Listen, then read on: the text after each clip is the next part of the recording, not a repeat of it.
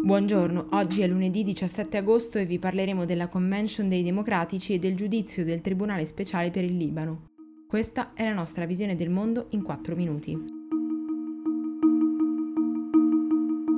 Inizia oggi negli Stati Uniti la Convention dei Democratici, l'evento che apre le porte alla fase finale della campagna elettorale per le presidenziali 2020. Per la prima volta nella storia si terrà principalmente online a causa della pandemia e Joe Biden dovrebbe accettare formalmente la nomina a candidato dei democratici dalla sua casa in Delaware nella serata finale dell'evento. Ha scatenato diverse polemiche il fatto che Donald Trump invece abbia annunciato di volerlo fare dalla Casa Bianca la settimana prossima, quando sarà il turno dei repubblicani. In molti lo hanno ritenuto un gesto inappropriato, considerato il valore simbolico e istituzionale del luogo.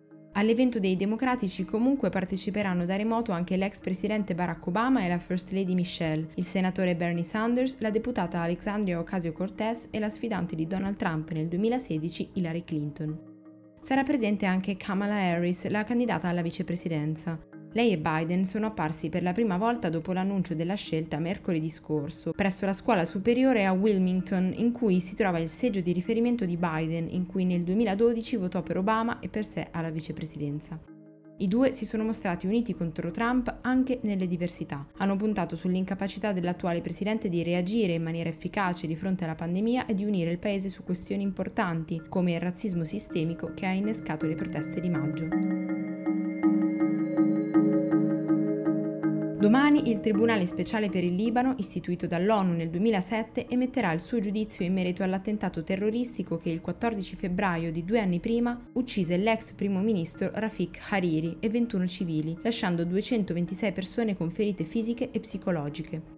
I quattro imputati sono Salim Jamil Ayash, Hassan Habib Merai, Hussein Hassan Oneissi e Assad Hassan Sabra, tutti legati all'organizzazione sciita Hezbollah sono accusati di aver partecipato a una cospirazione al fine di commettere atti terroristici e assassinare Hariri, politico sunnita molto vicino alla Francia e all'Arabia Saudita, apertamente critico nei confronti dell'occupazione siriana e del presidente Bashar al-Assad.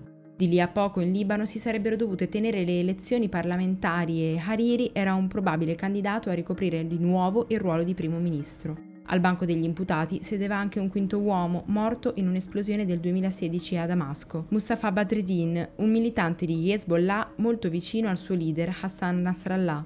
Se la Corte dovesse ritenere colpevoli quattro uomini rimasti in vita, verrà fissata un'altra udienza, durante la quale verrà emanata la sentenza e comunicata la pena, che può arrivare anche all'ergastolo. Le indagini sono durate oltre dieci anni e hanno impiegato ingenti risorse, sia in termini monetari che umani. Dall'inizio delle attività della Corte nel 2009 ci sono state 457 udienze ed è stato creato un fascicolo di più di 150.000 pagine con oltre 3.000 prove, 297 testimoni e giudici provenienti da mezzo mondo. Tuttavia il TSL non gode di un'ottima reputazione.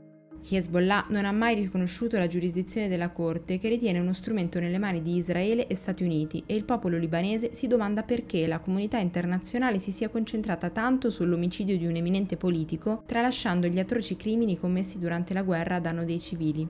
La Corte è stata anche criticata per non aver approfondito l'aspetto più rilevante anche quello più complesso da provare di tutta la vicenda, il ruolo di Iran e Siria nell'attentato.